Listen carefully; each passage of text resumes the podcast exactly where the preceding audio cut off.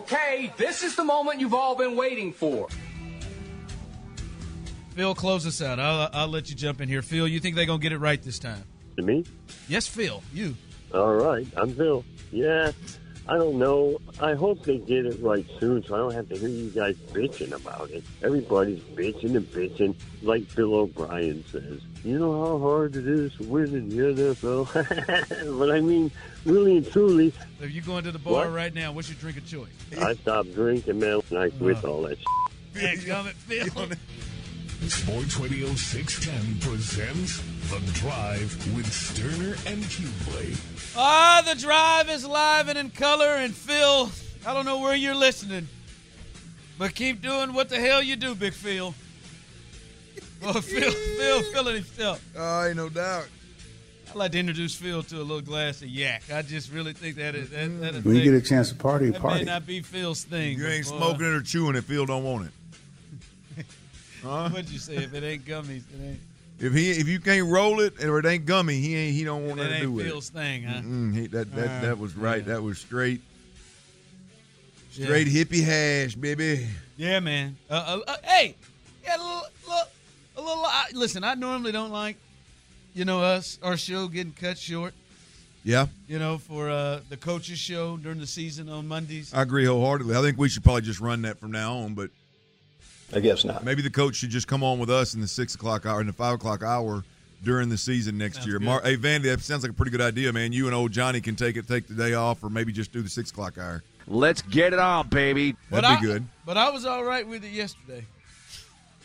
yesterday Yeah. is Cal McNair and uh, and, and and Nick Caserio, who we'll get to, spoke yesterday after the firing of Lovie Smith. A lot to answer to. Now, Cal McNair, he did what he normally does: reads a statement, and then uh, and then sent Caserio to the firing squad. But this was this was Cal McNair yesterday talking about where he potentially will be as, uh, as they look for another head coach. For this hire, I'll be taking on a more active role in the process. The league has done a great deal of work to establish an equitable and inclusive head coach hiring process, which we fully support. The structured process allows us to begin the head coaching interviews virtually this week, and we can begin interviewing candidates in person after the wildcard games. As we conduct formal interviews in this process, Nick and I will operate very transparently and keep the media and fans updated on our progress. All right. Uh, Cal McNair, from his mouth, said he's going to be actively involved in the search this time. Saying that that basically this this thing is going to run through Yeah. me, Clint. And I Yeah. know you've been asking. For Loved it, man. I mean, I look. I mean, Cal, Cal's not going to walk out there and be real presidential with his delivery. I mean, it, it, it's if, if I had to guess, I mean, it seems as if Cal read that read that uh, that his statement uh, there maybe once about two minutes before he went he went live.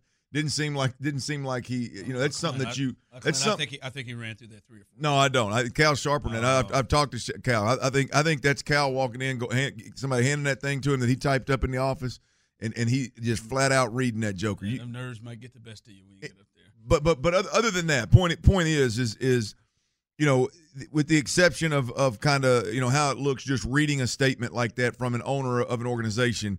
Um, once you get beyond that, I absolutely loved everything that Cal said, and I, I, I some of it was in that cut right there that Tyler played for you. But I but I've got four.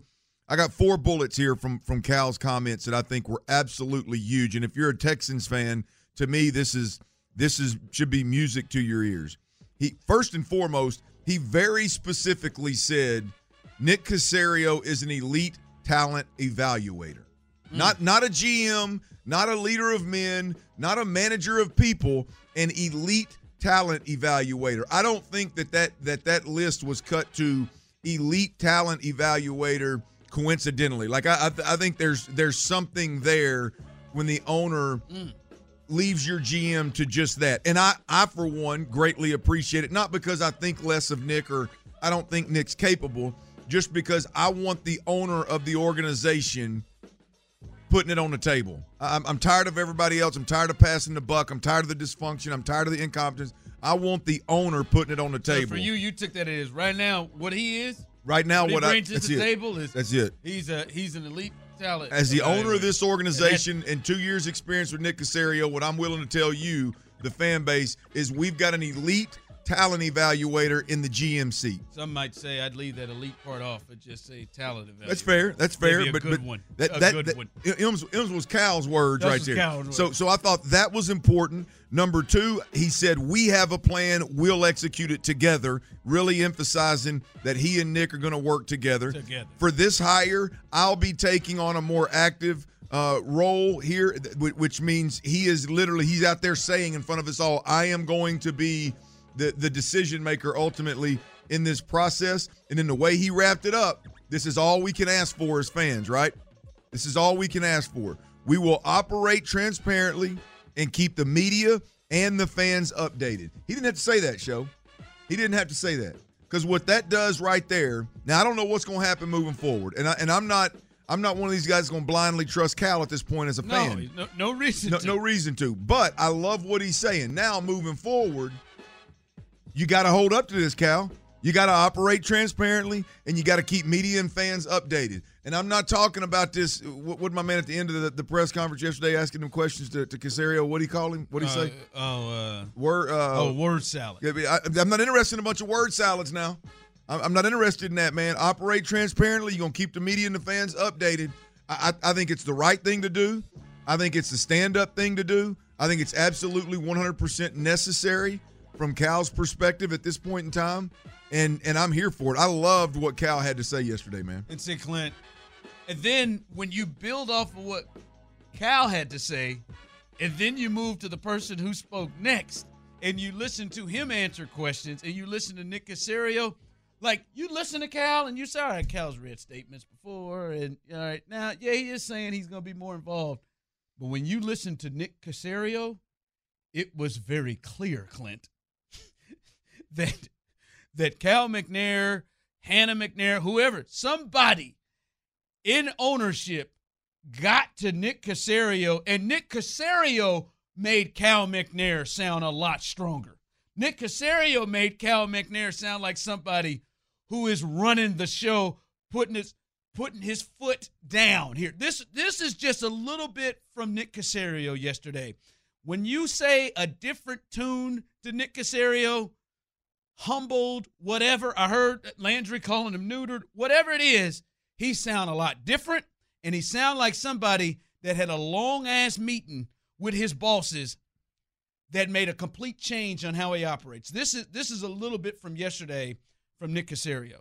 Can I do a better job? Absolutely. Am I committed to doing a better job? Absolutely. So I'm not going to hold anybody accountable other than myself. So I take as much accountability and responsibility candidly and honestly as we work through this process. And if there's candidates, they feel that, you know, whether or not my position, that, you know, I'm worthwhile to be in my position, if ultimately the best thing for the organization is for me not to be in that position, then, you know, I have to respect that and acknowledge that. And, you know, I'm certainly not above and beyond anything else. Like at some point, if somebody feels that that's not the direction that we need to go, I respect that and acknowledge that. I certainly have plenty of things that I can improve and plenty of things that I can work on. At some point, if somebody feels that that's not the right decision for this organization, then I have to respect that and, you know, I have to, you know, I have to accept it. Nothing's guaranteed. It's all we're guaranteed is an opportunity. Like, let's be real. Let's be honest. I mean, the clock is ticking. You know, time is short, but that's okay. Like, we work in a high pressure environment. The expectations are high and the, it's about performance. And if I don't do my job well enough, you know, in the end, and quite frankly, there's probably think that I haven't done my job well enough at this point, and that's more than fair. At some point, decisions will have to be made. And the only thing I can do is make a commitment to our building, to our ownership group, to our team, to our organization. We haven't made, quite frankly, progress in enough areas. And I realize that, I recognize that, and I'm certainly not going to run from that. I'm going to hold myself accountable. And in the end, nobody's more disappointed in myself than myself. So that's my commitment to the organization. And if it's good enough, it'll be good enough. If it's not good enough, then, you know, I have to deal with the consequences. And, you know, I understand that. And again, like I said a little bit earlier, if whomever we hire or whomever we decide upon doesn't feel that, you know, my role or the position that I'm in is appropriate for what we want to do moving forward, I understand that and I can accept that. All I can do is provide counsel and provide the resources. You know, I'm going to be here as long as I can to try to see it all the way through. And that's my commitment to the people in this room. That's my commitment to the people in this building. Tyler Clint. You ever had Linda, Judy, Teresa just get in your tail and just go, I mean, just set your ass down and just let you have it and completely made you feel different. Now I know you and Linda have gone back and forth, but I I, I believe there was a time when Linda when Linda put her foot down Oh, and yeah. said and set the a tone week and just ago. and just left you and just We got left some you, ass to whoop tonight. and just left you like, damn, man. All right, let me start treading lightly around this piece. like that's what that that's what that's what that like that that that that reminded me of the conversation Teresa had to me had me one time when I forged her signature on a on on on a on a report Was card. it like a school note? Oh, it was a, yeah, it was a report card that didn't go my way. I forged, I forged it. She came in and just set me down. I didn't even, I didn't even want to walk around the house I'm gonna come over her. there and whoop that ass. I mean, listen, I don't know what went down in that conversation, that meeting he had with them, but he sounds completely different. And Clint, I swear, I thought as soon as it happened, like I'm not so certain that even though we saw them make a joint statement yesterday or the day before when Lovie was fired, I'm not so certain that this means that Nick Caserio is just safe at, at all. And when I say safe, I don't mean like he gets the year. I mean safe during the hiring process. Like it looked like to me was like, hey man, we're gonna just keep watching right now. Yeah. But like the way that Nick's, I mean Nick Nick mentioned his own potential firing four or five times there, like uh, uh, about things, and so I, I don't know, Clint boy, that that changed my whole thought process on Nick Caserio and how much impact and power he actually ha- will have on these decisions. Yeah, look, I, I love it. I mean, I it's not. Um, now I'm not I'm not going to the space of of of locking with the with the neutered aspect of things. Not, I can't get. I- he sounds to me like a guy that that that came in uh, talking about doing it his way. Uh, has, has tried it his way for two years, both hiring coaches, both I mean uh, uh, hiring head coaches, putting staffs together, dealing with adversities, and and ultimately it hadn't gone um, near well enough for the owner to say keep keep on keeping on, right? And in the process, Cal McNair and Hannah McNair came to their senses at some point in time with Jack Easterby and got Mhm. him up out of there. And I think that puts That feels everybody like on that's been the notice. turn, right? Right. Yeah. Yeah. That, that, that, now that's on no, now that's everybody else is on notice, and you know you can get your ass up out of here too if you don't want to if you don't want to get things right around here. And, and I, I I just love the fact that that it's it's it's it appears that there is pressure on the general manager. You've said it a million times. Ain't no ain't no general manager ever got to hire three coaches. You're right. Well, the one the first one that does get to hire three coaches should have pressure on his ass. I mean, like this. The the one that the one that is getting getting the the the, the all this draft capital that everybody's excited about. You know what? You ought to have pressure on your ass. You can't afford to draft a guard 15 overall and that guy that guy not pan out in a year. Be, be the worst the worst first round draft pick relative to some some grades that are being thrown out there for what it's worth in the entire draft. You can't do that. You, you- your other first round draft pick, hell, he played out of position for the nine games that he was healthy. Like you cannot do that. And it sounds to me like Cal McNair and Hannah McNair have, to some degree, put their foot down and said, Nick, what's been going on around here is unacceptable, including what you've been doing. It's unacceptable, and we've got to get it right. And the pressure is on you, Nick Caserio, because everybody else is gone. Lovie's gone, Jack's gone. The pressure is solely on you to get this thing right. I love I love some of the things that Nick Caserio said. Uh, he he acknowledged that he was dis- his, his what he has done has been d- disappointing. He acknowledged he, he acknowledged that there was a sense of urgency to get this right. They got to get this hire right. They got to get this thing turned. I, I I loved Nick's tone. Some people look at it and say, "Boy, it's, it's like he just got a whooping and a stern talking to." Hell, he should have. I mean, he should have.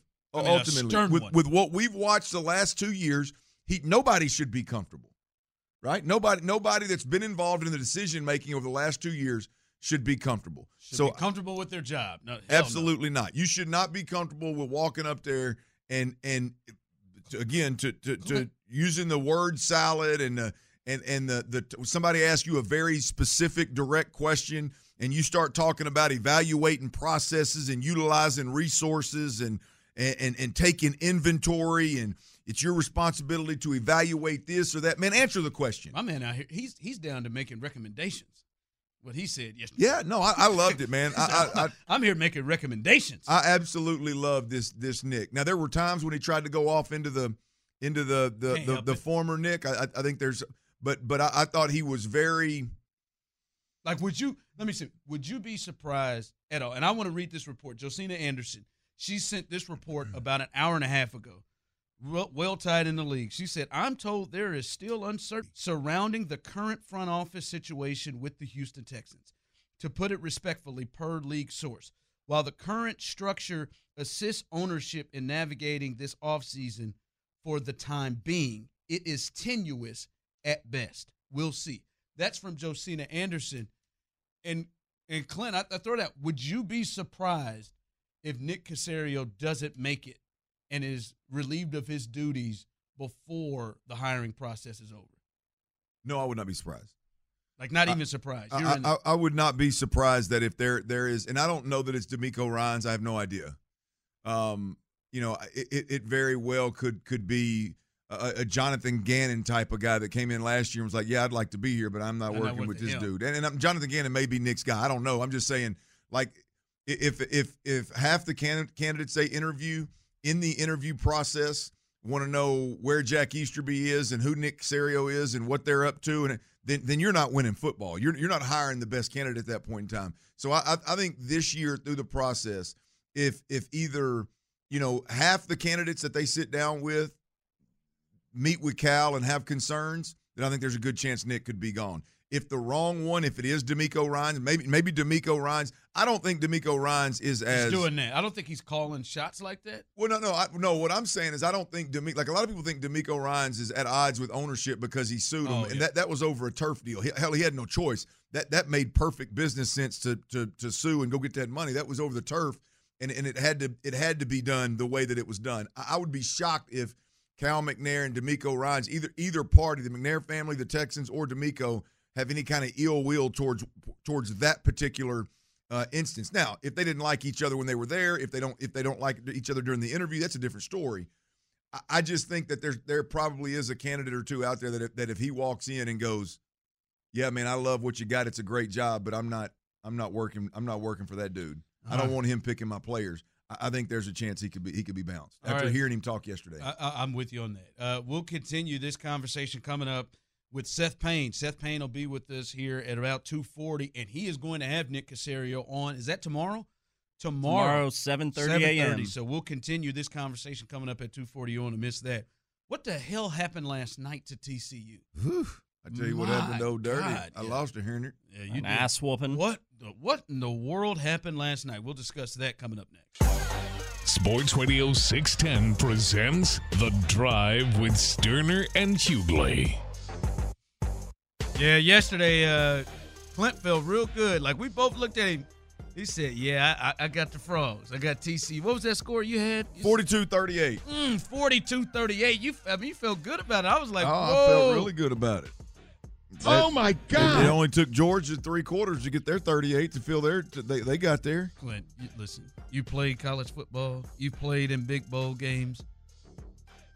You cover it. You've watched. You've watched all these teams. You probably watched Georgia, and you probably watched Georgia probably what eight, seven, eight times more than that maybe. Oh yeah, you every probably, bit of it. You probably watched TCU several times as well. Yes. Sixty-five to seven. Mm. 65 to Yep. 7 didn't even look like they belonged on the same field. It Oh was my goodness! I mean, I listen. I, I we could mess with you about your, your prediction, but no, I mean, I think most people I saw said it'd be close, thought it would be a close Yeah. game, especially how TCU played against Michigan. But man, I fi- I thought that Georgia would be a little bit annoyed with the way they played against Ohio State, and to hear the talk, and I thought they'd show up and their defense would be a lot better. But I didn't think it would be like that.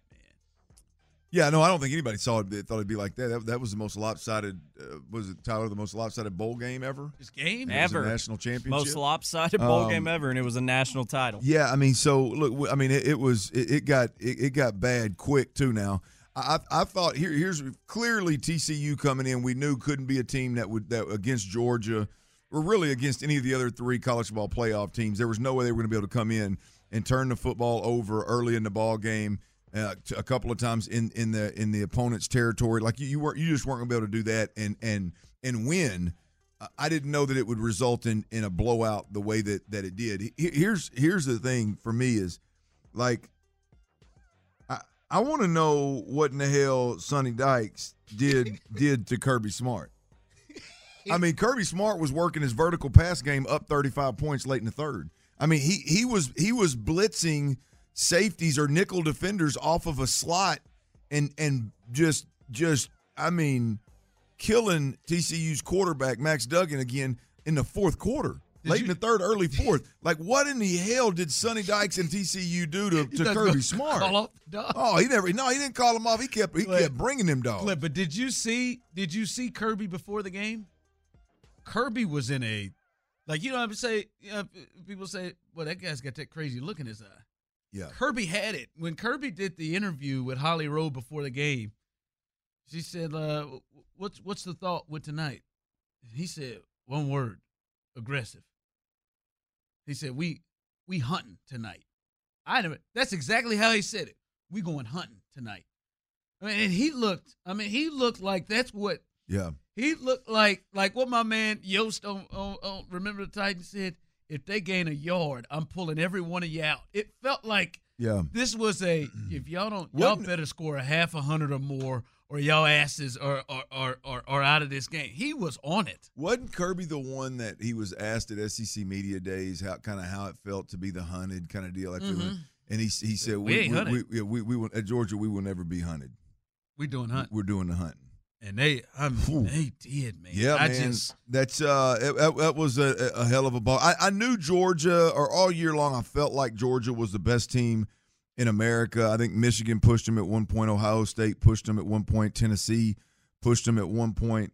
Um, and, and so I, I think they were had already uh, established themselves after the year as being the best team in college football. Uh, I, I think I think what that did, what those two games in the college ball playoffs, and particularly what the TCU game did, I, I think it really kind of catapulted them to a different level. Like they are in a league of their own. You think they're above Alabama right oh now yeah, as a they're they're above Alabama, they're above Ohio State, they're above Michigan, they're above they're above everybody at, at, at this point in time. Uh, and in fact, I remember at one point I'm watching that game with, with some buddies of mine doing a little college football play, uh, podcast thing, and um, I mean I look up and Georgia's they finally put their backups in with about eight minutes left in the fourth quarter, and and, and I remember saying, look, there, there's ten guys on that defense right now for Georgia that are on the field right now that could start for TCU. I mean that, that's that's how and look it's not that case it's not that Michigan are playing Ohio State and they're playing Tennessee but but I mean ultimately that's that's the way it was last night. I think I think Georgia really separated themselves as the number one uh, and there's a large gap I think as the best Well, program. I, I think there's a yeah I think there's a good size gap. I tell you this there's a, there's a much larger gap between one and two than there's two and three. I tell you that you got Georgia and then you got Alabama, Ohio State. Uh, even you can throw Michigan in there. I think Clemson will be back in there. I think LSU will be there before you know it. I think USC at some point will will get there when they shore their defense up. Um, but but ultimately, I, I think there's a larger gap between one and two than there is two in the rest of the league. If that's if, if that if that makes sense. One thing I'm glad I didn't do yesterday was, uh, and I said it yesterday. We talked about this game is, uh, all right. I'm just not going to start doubting Stetson Bennett anymore Mhm. on these stages. Not going to do it anymore. As much as I look at him and I can't see it, but the dude comes out and performs so much so that this fool Tyler Milner is rolling in like, hey. He sent a text to us. Where where would you feel comfortable with the Texans drafting Stetson Bennett? Where would you feel comfortable? Just, just with, a question. where would you I think feel? it's a fair question. I really do. I think it's Is a fair he? And, and, and so when he said it, I then said to myself, and I sent this to you, and I know, I know when Clint when Clint sends one word answers, you know, it's like there's hard conviction. I said, is he better than Davis Mills? Yes. Yes. Absolutely. knowing knowing that if he were in in, in in front of us, it would have been a yes, no question. Absolutely. You know, when you when you I mean when like you you think like you think like Davis Mills coming out and Stetson Bennett coming out, you you think Stetson Bennett is a better player than Davis Mills? Because remember Davis Mills, a lot of people said Davis Mills had he not gotten injured or the next year he'd have been a first round draft pick. I don't know if many people say that about Stetson Bennett, but you do with your, with your eyes tell. Yeah, look, I think tangibly, again, for all the folks that are ate up with size, and you look at, look at Davis Mills, he's your prototypical quarterback, and you're going to be in love with him. But I, I just Stetson is a guy that a year ago, I mean, I, I thought I thought we knew exactly who he was. I thought, look, they're going, they're scared to let him throw the football more than an average of 11 times a damn game. But Georgia's the one team in America that can get away with that, and then he just commenced to just absolutely proving me wrong and and and ripping the football all over the park. And I just thought there were several throws last night that Stetson Bennett makes that that I'm not comparing him to anybody else, but he makes he made several throws to where you're like arm strength's not a problem. Mm. And then you watch him outrun. Th- then you watch, him, yeah, touch. It don't matter if he's touching it, if he's driving it, doesn't matter if he's on the run. Um, I mean, he he is he, he's good enough in all facets of the game. I think to to to survive in the league and and be a backup in this league and be a a, a value to somebody in this league. I really do. I I, I like. it. I think he's a. I, I think right now, if I had to if I had to to to uh, pigeonhole is not the right word because this is a huge compliment, but I but I think his his path is is kind of how you see Russell Wilson play the game. Mm. I'm not saying he's Russell. I'm just saying that's That's that that's That's how he's gotta win. Yeah, I mean he's got to win being a guy that's elusive, a guy that can extend plays, a guy that can that stays healthy by sliding because he can make all the throws. I mean, there's not. I, I, I don't. I, clearly you let him just stand back there like TCU Yes, did. yes. he's gonna drive and make every one of those throws. Yeah, but you look at the last drive again. They scored 18 points in the fourth quarter against Ohio State, and you watch you watch that Yeah. last that last drive. There were three throws in that drive show that were big time. I mean, just big time, tight window throws, over the top throws. I mean, um, I'm assuming he's a high level processor. Don't know that to be true. I'm, I'm assuming he's a. When I say high, I mean higher than than you know most of your college quarterbacks, and so that would have to hold up true. But I, look, I, I think he's a guy. I think the question is this: Do you think he gets drafted before Max Duggan in this in this in this draft? Yes. I just said the same thing. I think he does too. I, I, I think I think when you look at his resume, because there's no, I mean, when you look at a guy that made made a, uh, two straight runs to to national title ball games and and and didn't just steer the ship. I mean, by, the- when it came playoff time, SEC championship and playoff time last year, he was he was a huge part of what they did, and then all year this year, he was a huge part of what they did. Um, I mean, he, it's going to go down as, as as one of the best college quarterbacks in in, in terms of winning percentage and, and and playing big and being clutch in the big moment. He's gonna go. He's gonna go down as one of the one of the best ever. All right, Seth Payne coming up behind us. Seth Payne, he will be interviewing live tomorrow at 7:30. Nick Caserio. We'll get his thoughts on what uh, Cal McNair and Nick Caserio had to say yesterday and what he anticipates the conversation will be like tomorrow with Caserio. Seth Payne coming up next. Take your Boy Scouts and go camping, you little bastard. Sports Radio 610 presents The Drive with Stoerner and Hughley. That's right, the drive here with you. Uh, Clint Stoerner on the show, Hughley, Tyler Milner here, and it is Tuesday, a Tuesday, which means one half of the number one sports morning show in Houston. Payne and Pendergast. Seth Payne joins us, former Houston Texan, and uh, tomorrow's a big one for you, Seth. You got uh, you got Nick Caserio will join you guys at seven thirty. We heard him speak for the first time since the firing of Lovie Smith, and to me, to us, Seth, uh, this sounded like a completely different Nick Caserio. This sounded like a Nick Caserio that potentially may be operating differently. Your thoughts on um, on everything you heard from the press conference conference with Nick Caserio and uh, and and Cal McNair. Yeah, I uh, I don't know. I think this morning Sean and I kind of disagreed on the tone, Mm. and uh, it, and you know Sean was there in person. I only watched on video, but I I do I try to put myself in Caserio's position in in something like that where. I, I don't know. You've just um, you've just fired somebody. You're up there and you're you're doing a press conference when obviously you're the the survivor in this situation. I suppose. I always uh, I like I always wonder what's the right what's the right posture to strike and exactly uh, you know how bold do you want to try to come off immediately after you're you know whether you're it's it's admitting a mistake by firing somebody even though there are extenuating circumstances here. So i don't um i don't know. I know that josina anderson reported that caserio's job might not be safe at this point. I would be really surprised if if he were gone. I think that heading into these past two years i think that cal mcnair expected there to be a lot of difficulty and uh, unrest. I'm sure he didn't anticipate that it would go exactly how it went. For one, Jack Easterby used to be a, a trusted advisor, and he is no more. So uh, things get sloppy, but I think you, you can't predict exactly what kind of sloppiness it'll be, but there there would be sloppiness. Seth, what what do you think about the uh, the the Cal McNair? I mean, he appears. I was hoping for this, by the way, but he appears to be uh, at least publicly being more a little bit more uh, forward about him being involved and and him working together with Nick in this decision. You think that's it? First of all, do you agree that's kind of what you're hearing? And secondly, if so, do you do you believe that's a, a good idea? And, and, and your thoughts on that? Um, I, I, think it's a good idea. I guess I, you know, I'm I'm a little confused just as to, uh, you know, how involved he was or was not before. If you look at the GM search, I think that uh, there was there was a there was a search firm tasked with finding candidates, and then ultimately Cal McNair went and hired the guy that uh, you know both he and Jack Easterby wanted. So I think he was pretty involved in that. And then I don't know if it was just a matter after that of uh, you know trusting those guys to do the legwork and to figure out what they wanted.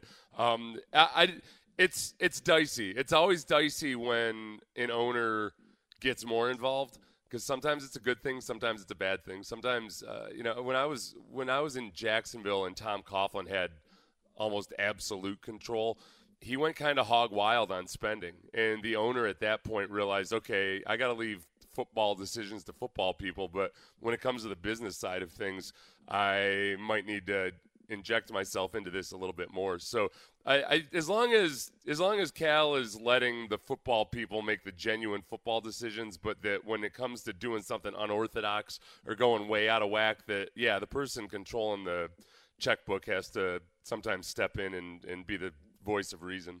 Seth Payne here with us, uh, and he'll talk with Nick Caserio. He he and Sean Pendergast tomorrow, seven thirty, right here on Sports Radio six ten. Uh, is it fair, uh, Seth, to, to to think that all right, now that Cal McNair is saying he's going to take a much more active role on the hiring process, is it fair to, to, to then take it to the point of the thought that Nick Caserio was the one who had most of the decision making power on the previous two that turned out to be absolute atrocities? Yeah. Like, is that? I mean, because yeah. I, I hear what you're saying, but hell, if if if if Cal wasn't involved in the first two, somebody else needs to be involved in, in this yeah, next well, one. You know, I don't know because I don't know if I would classify the Lovie Smith hire as an absolute atrocity. Um, no, I don't. Excuse like, me. did you? Oh, I'm sorry. I'm were sorry, you I expecting? sneezed. I didn't Oh, know okay. were you, I like? I don't know. uh, Like, what to what end were they hoping? Like, what were they hoping the outcome would be? Because you can't have a conversation about any of this honestly, and that's where I get disgusted with some of these people nationally. You can't have a discussion about any of this without also bringing up the fact that when both these hires were made, you had a franchise quarterback who had just been paid a couple hundred million dollars, almost uh, over a hundred million dollars, that was demanding a trade in the first instance, and then in the second instance was demanding a trade while being investigated for two dozen counts of sexual misconduct. So at some point, I don't know where.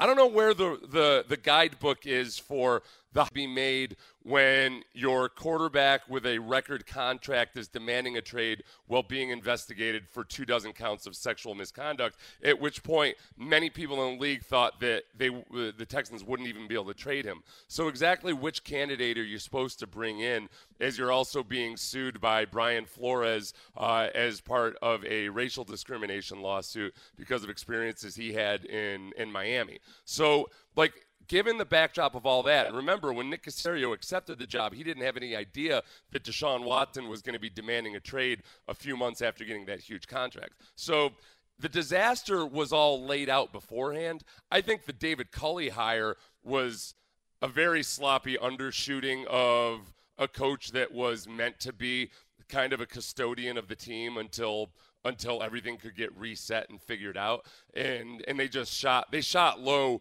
and sometimes when you aim at shooting low you you undershoot even further so with Lovie Smith I would be I would be really really surprised if Lovie Smith felt confident that he was going to be around for three or four years. Um, like he's been around the league for a while. He could read the writing on the wall and know what was up um, in the circumstances of him being hired. So the Texans had backed themselves into a wall, and they can be held responsible for that. But as far as like not make, you know, I guess they couldn't go out and grab the perfect candidate who wanted to come here without knowing whether the Texans would get any draft picks out of Deshaun Watson and what the implications would be. So yeah, that's I mean I, that that's a, the, how they landed on Lovie. I, I, think I'm more I'm more into the the process of it all, Seth. I mean I the the the, the way in which it, it you you brought up the what was the, the, Miami coach's name? I forgot I forgot his damn name. Brian Flores. Brian Flores and. Yeah. And Josh McCown, and to me, it's it's how they landed on Lovie, and and clearly that wasn't part of the plan, and clearly that was just a knee jerk. Okay, we've got an audible, and now what are we going to do if if Lovie's our guy? It's more of the process, the lack of a plan that resulted in Lovie being the guy and abs- and ultimately ending ending in a place to where now the organization. I was just looking down at, at, at a Tony Dungy tweet and Robert uh, RG3 tweets talking about how much of a, a, a, dumpster fire the Texans are for for firing the uh, Lovie Smith in, in in his first year. So it, yeah, it's just I mean, a mess any way you look at it. Well, it's a mess, but it's kind of like you ever you ever make a mistake in a football game and then the next year you're playing that same opponent and the coach is showing film from the previous year and you've already been yelled at for making this mistake like you know 40 times last year and then all of a sudden a year later you're getting yelled at again for for a mistake that you made a year ago?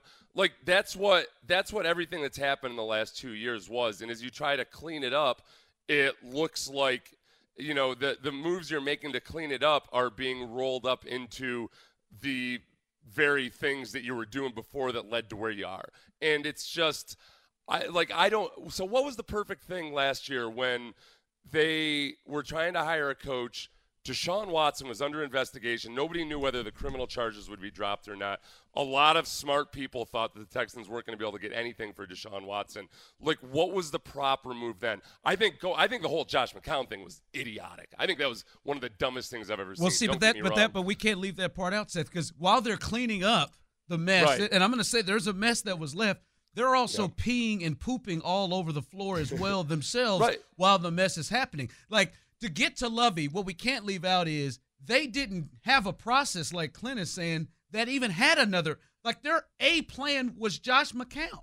Like that Right. That, that so is, right, which is like okay, so Josh McCown gets hired and again, I think it was dumb, but if the thinking was, look, we're going to suck anyway. Let's hire Josh McCown, and it'll either be a flaming disaster or maybe it'll actually work out and we stumble into something. I think it was a PR nightmare, and I don't think it was a, the right thing to do.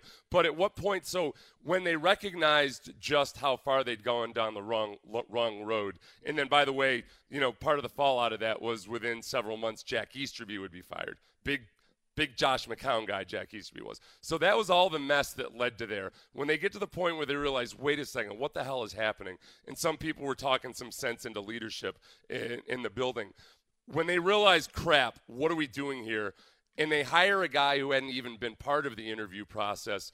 Are you are you really expected to see it out with that guy that was an emergency hire? So like the Lovie Smith hire was a mistake hire. The David Culley hire was a mistake hire. But at what point is moving on from a mistake or moving on from a forced decision the absolute wrong, atrocious, awful thing to do because it's a sign that you're just lost as an organization? Like, like at some point, you do move on from mistakes. Like the, the, San Francisco 49ers had two head coaches in two years. They fired Chip Kelly.